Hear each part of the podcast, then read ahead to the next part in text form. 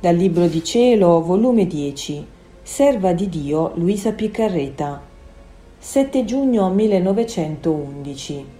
Dolore di Gesù per i sacerdoti, amore che si nasconde, guai.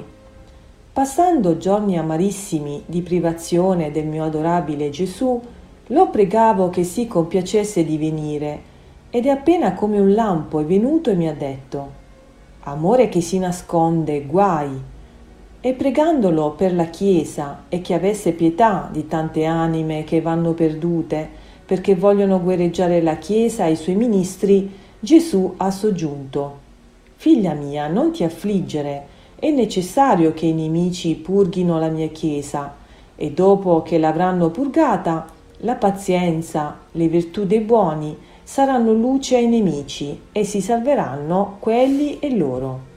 Ed io, ma almeno non permettete che le mancanze dei tuoi ministri giungano a giorno dei secolari, altrimenti più affleggeranno la tua Chiesa. E Gesù, figlia mia, non mi pregare che mi indigno, voglio che la materia esca fuori, non ne posso più, non ne posso più, i sacrilegi sono enormi, col coprirli darei campo a far commettere loro mali maggiori.